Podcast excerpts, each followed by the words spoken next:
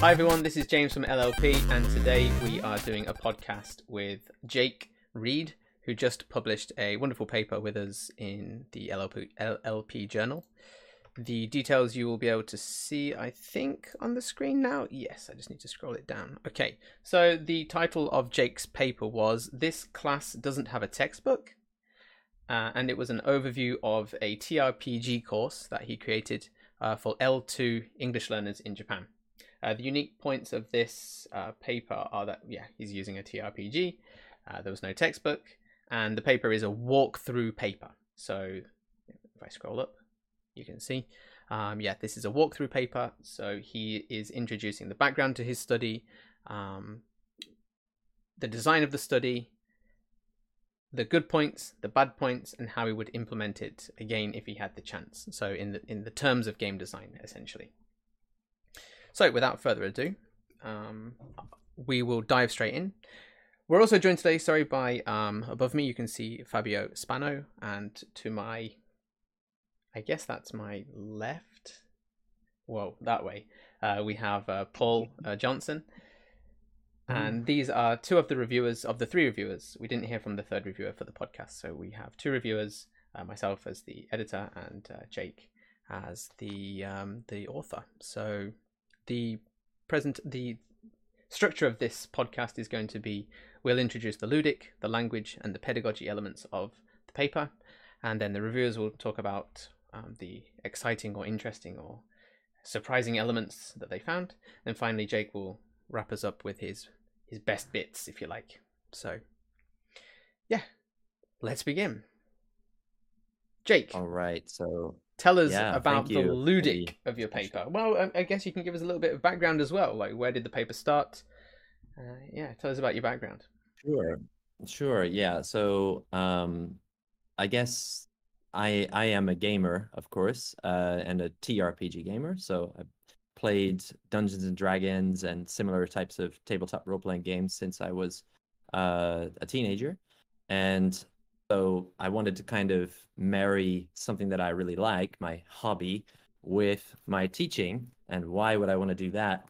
But uh, the, the reason is because I wanted my students to uh, have access to kind of real materials or authentic materials, things that uh, quote unquote native speakers use just to have fun, uh, in you know in a way that they could control. So, you know, a TRPG by its nature uh, is very open. So even the person telling the story, the GM, doesn't really know what the players are going to do. So they might start the story out, they'll give the setting and the, the conditions in which the players find themselves, uh, but they don't know what the players are going to decide. Are they going to go left or right? Are they going to talk with that character that I put out or not? And I thought that was a really interesting setting to explore what kinds of language learning might take place. Yeah, so just to maybe poke into that a little bit then. So what you're describing then is that maybe the authentic language um, would kind of emerge from this kind of unknown scenario. Like you don't know what's going to happen. So in that way, it's not scripted equals authentic. Is that the the thought process here?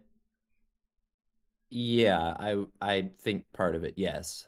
And Cool. it's also authentic in the sense that it's it's it's actually, you know, Dungeons and Dragons Ah, and City of Mist. Those are both, you know, authentic uh, materials in a in the language sense, language teacher sense that that are used by players, Should mention first language should mention language. that both of the reviewers are also uh, TRPG players, right? Paul, would you like to tell us a little bit about your own experience with TRPGs? Myself?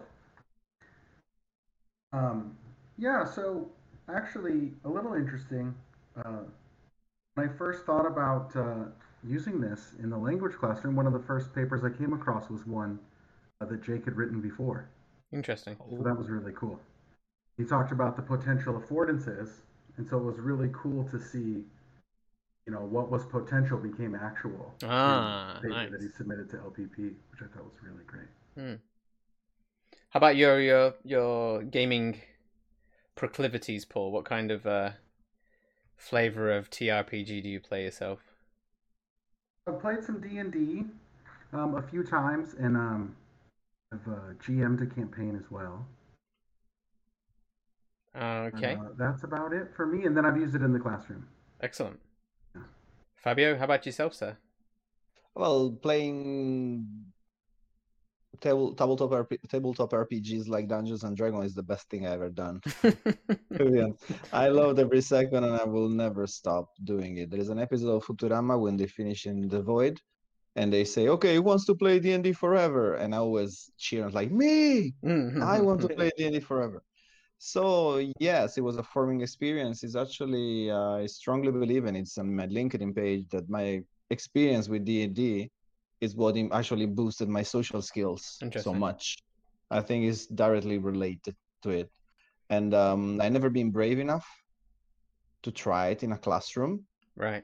And uh, yes, that's why I was so interested and surprised by the paper I've been reading, especially the one I reviewed, the Jake's paper, because Mm. it takes a lot of courage to try to propose that to a classroom, especially when you're teaching English, right? Because it's so dense, it could be so complicated. There is so many things involved and so many things that, is, that the students have to remember. So yeah, I love it, but uh, yeah, I wish I will be that brave soon because for us player, that's that will be the best, right? If we manage to teach English like high level, quality, high quality Mm. uh, instruction by playing Dungeons and Dragons or Pathfinder or whatever. Well, you That's a have dream. you That's- have a little bit of a manual now. Now we've got Jake's paper to show how it can actually be done. oh right? yeah. um, And in yeah, terms for of like maybe it not working once for your class, you know, I just finished rereading Thornbury's 30 language teaching methods, and you know, just encourage people to just give stuff a try. You know, Mm. give a, a different method a try, or give a tabletop role playing a try in your classroom. If it doesn't work the first time, that's just too high of a bar. Mhm. Uh, often things don't work the first time. Uh, even really good teaching methods, um, like task based or some sort of communicative method, we use it and we try. Doesn't always work the first time, but that doesn't mean it's not good. yeah, right? iterate. So go for it. You'll notice Yeah, that right. my I, I should add that yeah, go for it. Yeah. Uh, I should add that that this particular class that I taught, on the one hand, students that enrolled in it, uh, to a certain degree, knew that they were getting into a games class or or a class that would use role playing games. On the other hand, not all of them that joined the class were necessarily gamers.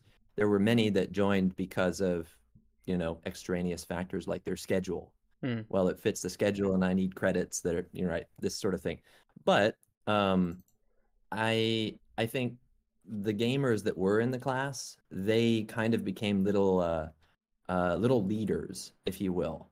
Uh those students ended up becoming the gms for their groups or at least for one of the games.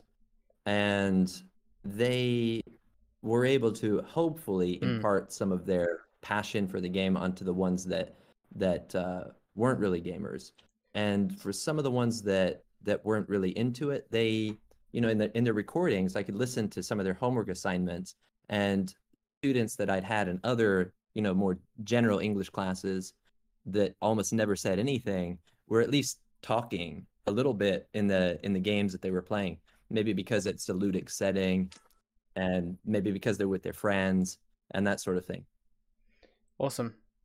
Uh, we've kind of gone into a lot of the a lot of topics straight off the bat. I'm going to wrap it right the way back to the start, um, even though that's a fascinating topic, um, which leads into like you know uh, social cultural theory and scaffolding and all that kind of thing. But oh, we've got Jonathan here as well now.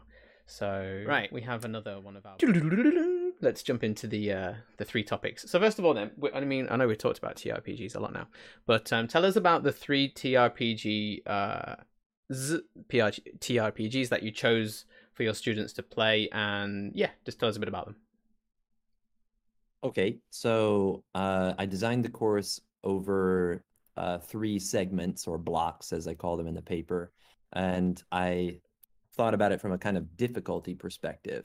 So easy, you know, normal mode and hard mode. And the first one uh, was called Molecular Scenarios, which was a homebrew thing made by a friend of mine in the States. And that is basically one A4 page uh, adventure So there, it just it's one A4 page for the the GM. It tells them, you know, this is the setting, uh, th- these are the rules, and the players have a page too that helps them make a character. It just uses D6, similar to you know Paul's game that he's making now, and uh, so it's super easy. You can do it in 10, 15 minutes. Takes a little longer than that for the non-gamers to kind of figure out what's going on.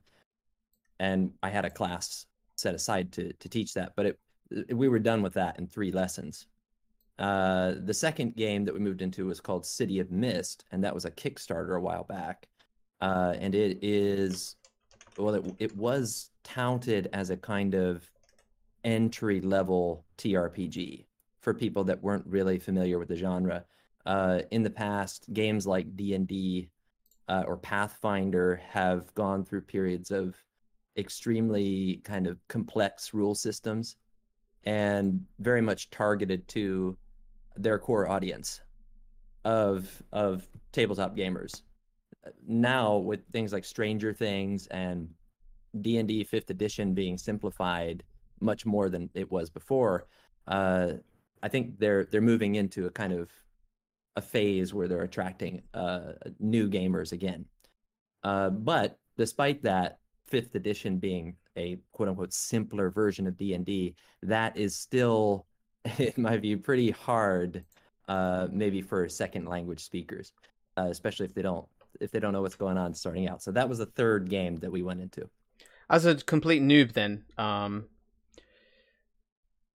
okay. So sorry, you, you did City of Mist and then D and D as the final game. That's right. Yeah. Okay. Uh, what was I going to ask?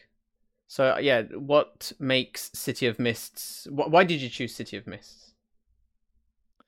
Well, it's it's more focused on the narrative and telling the story uh, than it is about check the rules to find out what this spell does and see exactly how many spaces it affects and Ah, okay. these are the dice you need to roll. Uh, this game only uses d6s.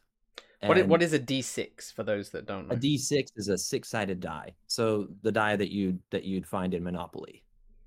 Uh, so you know they if if a player wants to try something, say they want to open up a door that's locked, they don't have the key. They want to try to force it open, and they have a crowbar or something. So they might say, "Okay, I want to roll this dice, but my character has a power tag on it that says really strong or macho man or something like that." And then they'll ask the GM, "Can I use this macho man tag to increase my roll?" And the GM will say yes or no, depending on the circumstances. If they say yes, the player can add a plus one to their roll. So they roll the two d6s, and if they get six or less, it's a fail. Hmm. If they get seven to nine, it's yes, you succeed, but GM make up some kind of inhibiting factor that happens. And if it's 10 or more, they just succeed in the way that the player uh, envisioned it. Okay. So it's really, really story based, and that's seriously it. hmm It's just those two dice. You, you want to do something? Okay, roll that and see what happens. You match it with your character's power tags, and May I Yeah. ask then finally, how does that compare to D and D then? What what's D and D like in comparison? yeah. So D and D. Everyone's smiling when I they ask this question. they they have something what's called um, session zero. Uh, now D and D, a tabletop game, is organized into sessions, and you'd think, okay, session one, let's let's play the game. Okay, yeah, session two, let's play the game again and continue. Yes, but D and D, a game like D and D, really requires what's called a session zero, uh, where it, it has a lot of things going on in it. But one of the things that happens is that you make your character.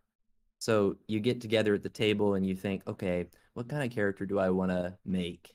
And making a character can be as simple as, you know, rolling some dice and not really caring. Mhm. Just that one is fine. Or it can be as complicated as, well, uh, I'm going to be a human, but I want to choose the variant human subtype, which gives me this extra ability. And that ability will allow me to play this sorcerer class better than if I, yeah. And it just goes, it goes down a rabbit hole gotcha. just for character creation. Okay, so just to wrap up this this um, section on the ludic, then uh, on the screen now is actually the blocks. So the block one is the molecular uh, scenarios. Block two is the City of Mist, and block three says Dungeons and Dragons. So, if you could add a kind of slider uh, to say level of complexity and focus on like language output, what would you put on the three blocks? Like block one, block two, block three. Is is there like a high level of complexity, but actually a high level of output as well, or uh, what? If if I'm a teacher and I'm thinking of using one of these, yeah, yeah. Mm-hmm. Yeah, I'd say for for block one, I mean it's it's over so fast, mm-hmm. and the the missions are so quick and so concise uh, that you wouldn't probably expect too much from that. But it, I think it is a good introduction to the the genre. Uh, for block two and three, I think you could get the same complexity of language from either of them. Interesting. Uh, because it's just you know you're telling a story you're you're going back and forth you're interacting together you're confirming uh, the mm. description mm. that the gm gave you or confirming what the players want to do those are largely the same. Mm-hmm. uh, the difference is in the rules and in the amount of adjudication that is sometimes necessary. Uh, interesting. uh, in city of mist it's very much like okay this is what happened. You guys kind of make it up as you go. And then the GM is the ultimate arbitrator. But in Dungeons and Dragons, you can play it that way, but there's also a 350 whatever page rulebook that you could play it in a very analytical way too if you wanted. Gotcha. Okay, that segues as oh Paul, yeah, sure, man. Oh yeah, so the the bit of uh, tabletop role playing I've played, it's just been the fifth edition of D and D, which everyone tells me is a simplified version. And I cannot imagine what an unsimplified version would be. If this is the easy mode, I don't want to be anywhere near the hard mode. well, Fabio mentioned Pathfinder before, so I, I, know he knows what the complicated ones are. yes, like session and session for only one encounter, only one battle, just because the rules are so long, so many. So you can spend yeah, eight hours just hours. fight, just fight with one fight. Yeah. Okay, so let's dive into the language then of this. We've looked at the ludic, the TRPG. We've looked at the, this idea of molecular scenarios, which um, Jake's friend uh, produced for him, which is a one pager that can be completed in a couple of sessions. Um, students are generally so yeah, talking about the language. Yeah, okay. I'll let yeah. you. I'll let you do it, Jake. So the the molecular scenarios. What kind of language production are we focused on here? Uh, and then, of course, the same for City of Mist and D and D. What what's the production? What what language goals did you have? What did you expect from the from the games themselves, etc., etc. I did not have any specific like grammar or gotcha. vocabulary lists or language goals for the students in any of the three games that uh, I brought to the table. Um, but uh, what I was trying to do more was to just just because a, a TRPG is so diverse, it's it's a you know it's like bringing a, a novel into the classroom, but a novel that you don't know what's going to happen on anything other than page one.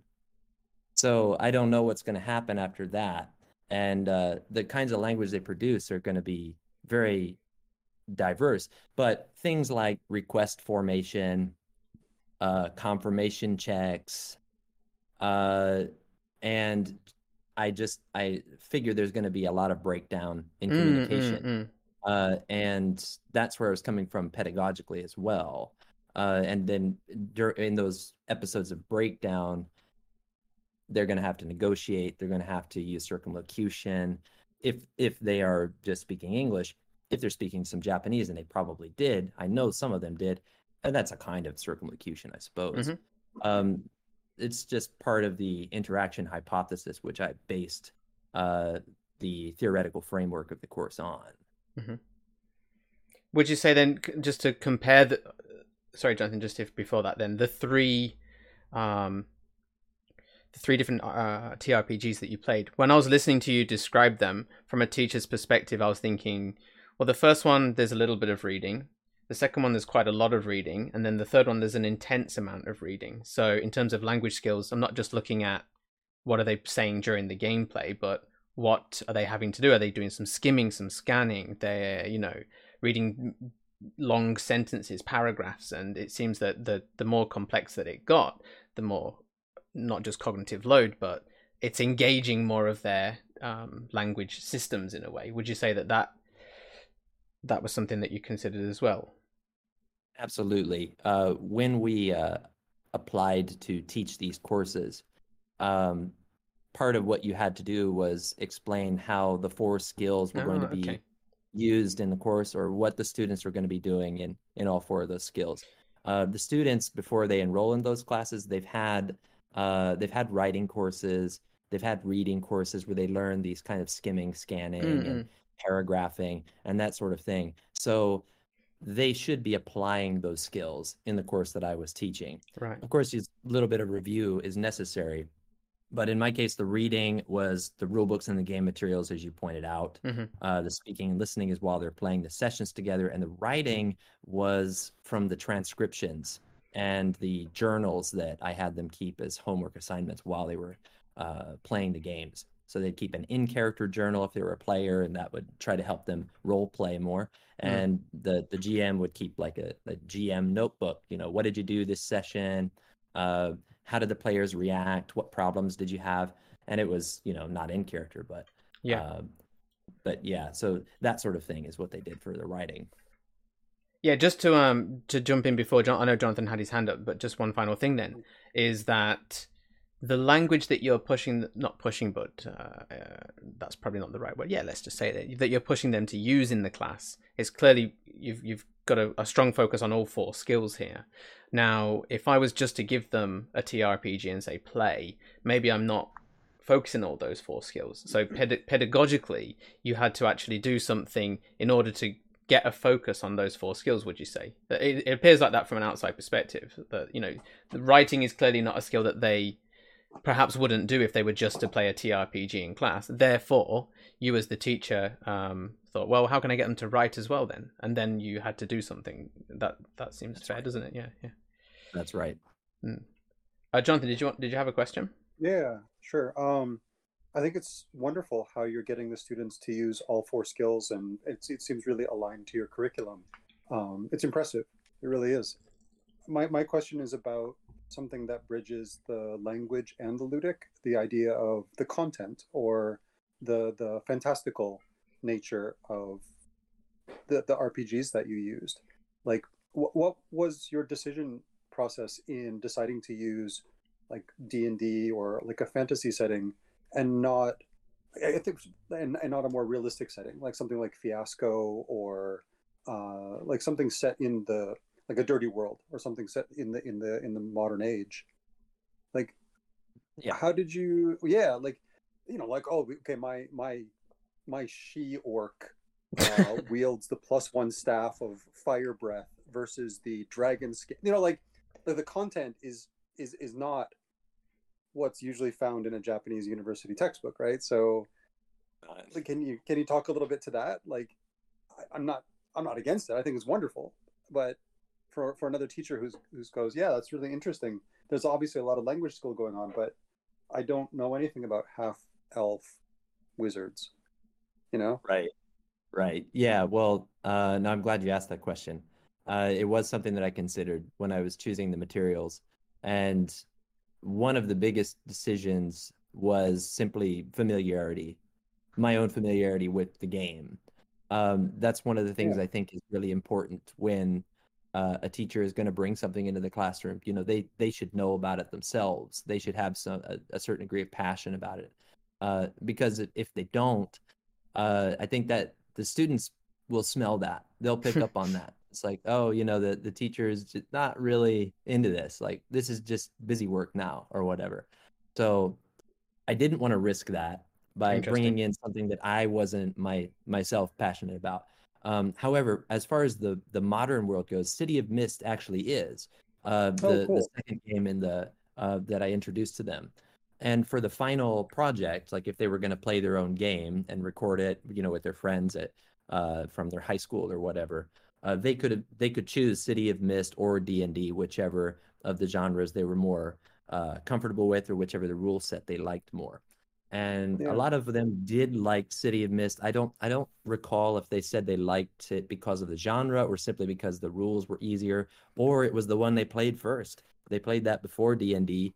They Yeah. got into learning it and then suddenly I said, "Now play D&D. It's even more difficult to learn." And so Very that was one of the one of the negative Oh, things great. in, in the course. That's Yeah. awesome. Fabio.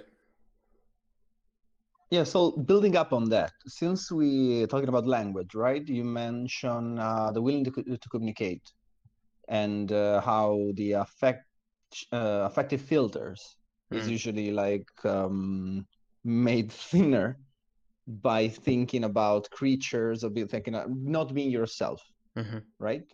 And I was wondering if like detaching from reality and going into a fantasy world will actually even help that process.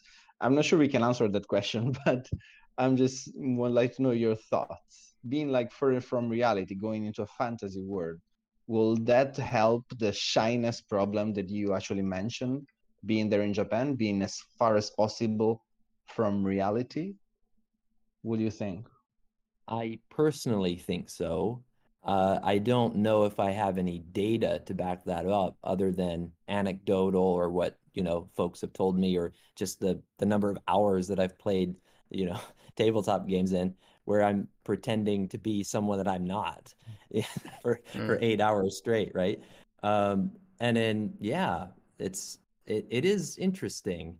Uh, and it's something that I wrote in the paper, I think, about this kind of um, displacement of who you are, and and it, it in a sense it allows you to kind of take Risks. Risk. Yeah. Um, that you wouldn't otherwise take if you were you, if you know what I mean. Um, I'm not sure if I'm explaining it well. No, but I think absolutely, you- yeah, You it's- explained it better than I did. No, absolutely. Yeah, no, I'm, ge- I'm getting it. I'm getting it. Yes, you mentioned it on the paper. Yeah. You did. Yeah. Yeah. Yeah. Yeah. Um. I mean, just personally, I feel that way when I when I am role playing as a character. I, you know, I'll say things as that character that I'd never say as as Jake. Right, so- There's nothing James York won't say. I digress. Um, the pedagogy of the paper, then, uh, give us your third, the the L. We talked about the, the first L, the second L, and now the P. Uh, you mentioned very briefly uh, earlier about the interaction uh, hypothesis. So pedagogically, we also mentioned the scaffolding that you did to to help them write. Um, anything else that you'd like to mention regarding the pedagogy, the focus of you as the teacher and what you did, your choices that you made, materials, mediation, this kind of thing? Well, uh, as far as the pedagogical aspect, um, I was more active in the beginning when I'm trying to introduce the rules and the concept of the game, uh, especially that first one with the molecular scenarios. I really wanted them to understand Mm, Uh, mm, mm. You know what is a GM and what is a GM's job. Uh, a GM's role is not to just kill all the players, right? It's to and and I actually had some students that that were doing that, and and you know they they thought it was a competitive game, and and the GM like, well, no, no, it's not quite. Hmm. it's not quite like that. So there were a lot of uh, you know teachable moments that came out of observing uh, the groups in action in the very early in the very early parts. But once they got going, and once they started understanding what's what's happening in these games and started getting a feel for it, it was very hands off. So I really stepped back and didn't want to intrude on them and make them think, you know, oh well, I I can't I can't speak English unless the teacher is there. Mm. And I don't want them to think that. Or or I can't uh, I can't play this unless I ask Jake first. Mm. You know, I try to encourage them to make mistakes and be okay with it. That at the end of the day, if they mess up a rule, it doesn't really matter. The the point of the game is to is to have fun. You you know, you mediate those situations where you're not sure Mm. whether you're in following the correct rules and you come to a consensus in the group and you move on and uh, some groups dealt with that kind of freedom better than others you know it's all Yeah. going to vary your mileage will vary That's But, uh, um, yeah. That yeah. that talks uh, of of your Nanda. That talks of your um, mediation, your involvement during the gameplay. But you're selling yourself short perhaps by not mentioning all of the work you had to do in preparing the course like how uh, the the before playing stuff that the, all the reflection activities the, the materials you create you made quizzes. There's a lot of stuff that you also did there. Could you perhaps talk a little bit about those? Yeah, so I made uh I made a lot of quizzes. Uh I made, you know, the the final project guidelines. And of course I what else did I make? Uh the simplified rules for for D&D. oh you actually And- you actually did simplify the rules further for the third Yes. block interesting okay Yes, Hmm. because uh the, even the rules as are even though, you know, they produced a player's handbook which is the 300 page thing and then they had a very simple one about 32 pages, but even that was still, you know, biblical like style, you know, two, three columns text, double page. Uh and it's not, you know, high frequency vocabulary. Mhm, mhm. So um, yeah, I, I simplified it. I think I included it as an appendix, probably. Uh, yeah, a couple of them. Mhm. The the second and the third uh, appendices are uh, the simplified versions of of that rule book that I made. So there was things like that, and yeah, uh, just all of the all of the gaming that I did just growing up. I think that's part of the preparation uh, doesn't mean you have to do all of that Mm. and you don't have to have played for 10 15 20 years or whatever uh, but if you do it helps uh, because you really understand what's going on All right, I'm going to come back to you for some more um, questions regarding the your yeah what was good, what was bad. Maybe we'll, we'll come back to you for those in a moment. But um, let's jump to the uh, the reviewers um, who looked at this paper, who are both keen TRPG players. Um, what are your thoughts? Starting with Paul, then. Um, yeah, I really enjoyed the paper. Again, reading your first one that talked about what it could do, and then reading this one where you talked about what you did was like really cool, kind of inspiring. Um, and to see the way that you managed, as I mentioned, I haven't played much D and D. Um, my main interest is in using it in the classroom, right? But trying to like take this big game and simplify it down and use it in the classroom. You just did a really great job of that. And a great job of like, when I first thought about doing this, I was all thinking in this uh, quantitative style test, post test, all that sort of stuff. And maybe someone much smarter than me could figure out how to do that with with something like a tabletop role playing game. I don't I think you really need to be that way- smart, Paul. You you put yourself down. All you do is you make the the GM scenario, look at vocab that you Yeah. think's going to come up, get them to play it, and see if they remembered it afterwards. There, there's a, there's a simple enough study for you. Okay, simple. Okay, but I like the way you took like the qualitative approach. I think was really good, Nice. and I think that that's kind of like best way to go about it. Hmm. Even if we said like language that they're likely to use, we might like the RPGs. They can just go totally off the rails. They can go do some other thing, then just never use the target language. yeah Um, yeah, I think you did really well with that. Um, can I ask a question that I'm really interested in?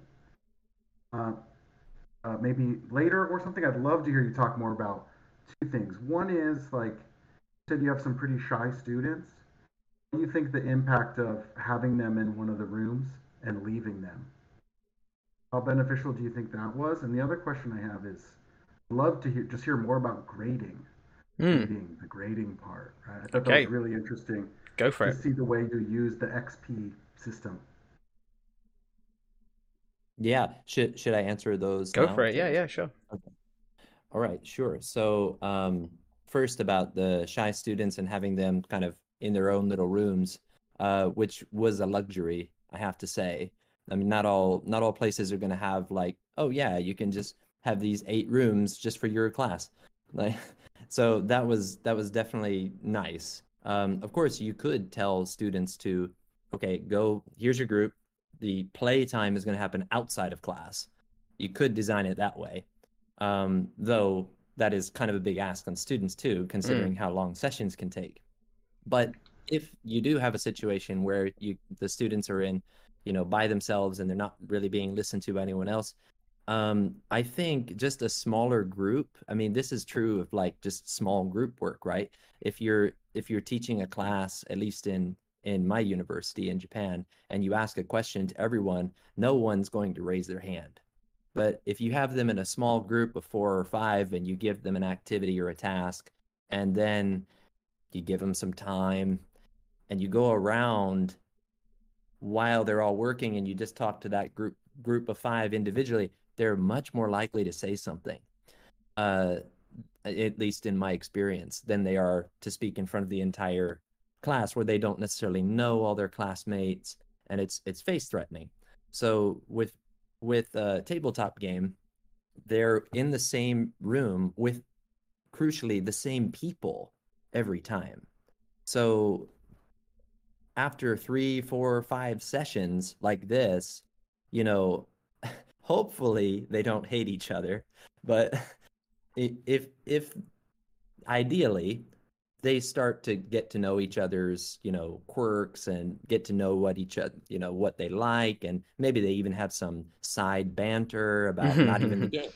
And and that's totally fine. That's all a part of the tabletop experience i think is that kind of side discourse the stuff that's happening outside the game. And that it's my hope will help those shy students you know speak more at least in that in that small world that they've created and as for the grading uh so it was an xp based system which was just something i i did after uh i read a few books on gamification it was a uh, Karl Kapp's book, I think. I know, I know. Gamification is kind of a it's a it's a dangerous word around here. it's fine, man but uh no I, I, mean it's i i wanted to just try to see um is this gonna have any effect on students output is it is it gonna be and if it doesn't then who cares it's kind of cool it's kind of a cool way to instead of saying okay you got an a mm. uh you know basically a punitive style of mm-hmm. grading right is how the the typical grading scale works is that you start with with a 100 and you're slowly getting mm. inched down towards an F the less stuff you submit, right? But I wanted them to think about it more of the like, okay, you're leveling up, you know, you're uh, you know, every time you do something, you you get some points for it. And I know that's that's very you know behaviorist, and maybe it's not really the the best way to go about motivating people to do things, uh, especially for the long term. But at least for the class, I thought it was kind of fun to kind of, uh, you know, give them the sense of like accomplishment every time they had done something similar to how their characters are doing in the game. Mm-hmm. You know, when they when they complete an encounter, the the GM gives them some XP, they level up, they get new abilities. So that was that was fun.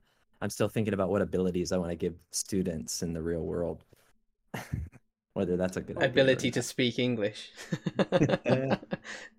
I really like how the stuff that they did to get the grade wasn't in-game stuff, right? Mm-hmm. Uh, that seems like key to me. Yeah. Yep, it was all the uh-huh. the journals yeah. and the transcriptions, mm-hmm. and uh, you know, they they could actually the meet character. with me too. Yep. Yeah, yep. I, th- I, think. It, I mean, I don't want to. I don't want to. Don't want to put a downer on it, but I think you could perhaps really stifle the learning opportunities if it was that every time you say something in the RPG gameplay session, you get a point. It, I think that would just destroy the the the playfulness of the the actual session itself. So, yeah, just in case anybody was wondering if if Jake was gamifying his uh, classroom like that, he, he certainly wasn't. Were you? Yeah. Okay. Cool. And that will no, be I didn't, bad, didn't right? judge them. Sorry, Fabio. Fabio. Ahead. No, no, I'm saying that will kill the uh, authenticity that mm. we're talking about, right? Not authentic language anymore. There's just like speak as much as you can to get points. So it will have it, it will have killed it. Yeah. Okay. Absolutely. Fabio, tell us about your experience reading Jake's paper as a as a, a, a squire. Uh, you know, somebody that's amazing at uh, TRPGs. What what did you think about this innovative approach? Well, you know, th- this approach like it makes me happy because i love you know our, our trpg in general. I love dungeons and dragon everybody should play dungeons and dragon i truly believe that. But the, the, the thing that struck me when i was reading the paper is um is from a teacher perspective Mhm. from um, somebody who's approaching gblt Mhm. as a researcher practitioner future practitioner and so on is how much we need these kind of papers right how much we need examples how much we need uh, how much we need people who try this stuff and tell us like this was good this was bad this is what i did before Hmm. and this is what i would have done differently Mhm. so yeah of course the the, the, the um, teaching with a with a tabletop rpg is amazing and but in order to to spread the love we need people papers like jake's paper Yeah, yeah. absolutely and uh, on this point i would like to ask you to share your experience into testing something like this big and with this much potential. Like what would you have done differently? Because i remember reading one advice that i really liked because you played three games but in your paper you mentioned that students were frustrated because they wanted to continue play with the system that they just learned instead Mm. of learning a new system. That, wa- that was very good and for Mm. somebody as excited as i am you know without reading that paper i might have made the same mistake right but now i'll take that into consideration. So that was great advice. So i'll turn all this excitement into a question. Do you have another advice? Or something that you will have done differently if you could go back redesigning or redoing this experience? Yeah, um, I think there are things that I want to try. Uh, I don't know if they will bear fruit, as you never really know until you try. Uh, but one of the things is to, you know, maybe make the, as you said, choose one game, and that's going to be your focus, and then that makes it so that the the medium itself doesn't become a weight Interesting. Yeah, and, yeah. and then more focus and more attention can be paid to things like language acquisition which should be the focus of the course right? It shouldn't just be playing games and not and you know if it's an english class and it, and it was. Uh, so that is is a really good thing that uh, that i i want to try even though i am excited to try a bunch of different stuff. And uh, yeah it's it's a bit selfish of me to do that but i do want to have them just do one. Um, another thing is maybe to before I kind of let them go off on their own and do the hands-off approach like I did this past time, is to give them more guidance in the beginning, uh, to try to avoid some of those some of those pitfalls of like, oh, is this a competitive game? Uh, I mean, nothing I said I don't think should have confused students into thinking it was a competitive game, but nevertheless, it it was in that way with with at least one group, Mm. um, and Mm. maybe even thinking about uh, just grouping because the groups that I that I assigned were just completely random, Mhm. except for the GM volunteers, uh, and it's possible that some of the students in my class were friends and that they'd been taking the class together. I didn't really check that. Just got into it, started swimming, right? Hmm. Uh, but if I'd known, like, oh, those guys are friends and they kind of want to make a group together, then it would overcome maybe some of that shyness that some students might have if they're in a, a group suddenly with with strangers, with people they don't know. So may i one thing things like about that, try. May I say one thing about you know the GM wanted to kill the players? Um, I I explained Dungeons and Dragons and Pathfinder to a couple of hundreds of people, I guess. And you know, like you, I never said anything that would have you know suggested that it was a competition. But the first question most of these hundreds of people I talked to asked asked was, "How do you win?" or "Who wins?" Who wins? right? That's a concept that when you see the word game and play, everybody has like the, there is a way to win, and when you we switch to table ta- uh, tabletop RPGs, you actually have to take that idea and take it out. So Hmm. even if you didn't say anything to that, I think that idea was already there. You know, you didn't Hmm. implant it; it was already there. How do you win? Nobody wins, or Hmm. everybody wins, whatever you like. So I don't think you said something that misled them. They already had that in their minds. Yeah, that's a fair point. All right, Jake. Um, tell us what you're most uh, proud of. What's your what's your highlight of the the whole thing? Well, the the biggest moment for me uh, in the course Mhm. was just how the class felt like I was at a tabletop convention every time I went. Like it's twice a week. Um, you know, the students would show up with their dice and their character sheets and their folios, and they'd, you know, we'd have the the very short meeting in the beginning, and they they'd go to their rooms, and they'd just get into it. Just, uh, and some of them would have like you know they'd be using the monitor inside of the study rooms and setting it up like a map and some of them would be drawing on the board keeping track of combat and different statistics some of them were playing music and it's like i didn't give them any kind of uh you know this is how to be a good dm explanations uh you know i just let them try try things and then yeah, some people just naturally started becoming storytellers and setting the scene. So that was just really beautiful for me to to see that immersion. Um, as for the project itself, uh, writing the paper, I think it was a really good opportunity to reflect on the course that I taught now five years ago or so. Wow, five And- years ago. Okay. Yeah, it's been a while. And actually to, you know, get my work out there, you know, I've been sitting on this stuff for for years and just finally uh, you know, I had a lot of um uh support from this community to actually just get things into gear and start writing a little bit each day and finally finally getting it done. So uh, I have to give a big thanks to all of you guys here for uh, the encouragement and the feedback that I got in the review process, and just the whole thing has been really awesome. So those are my moments. awesome. Yeah, thanks. Super cool.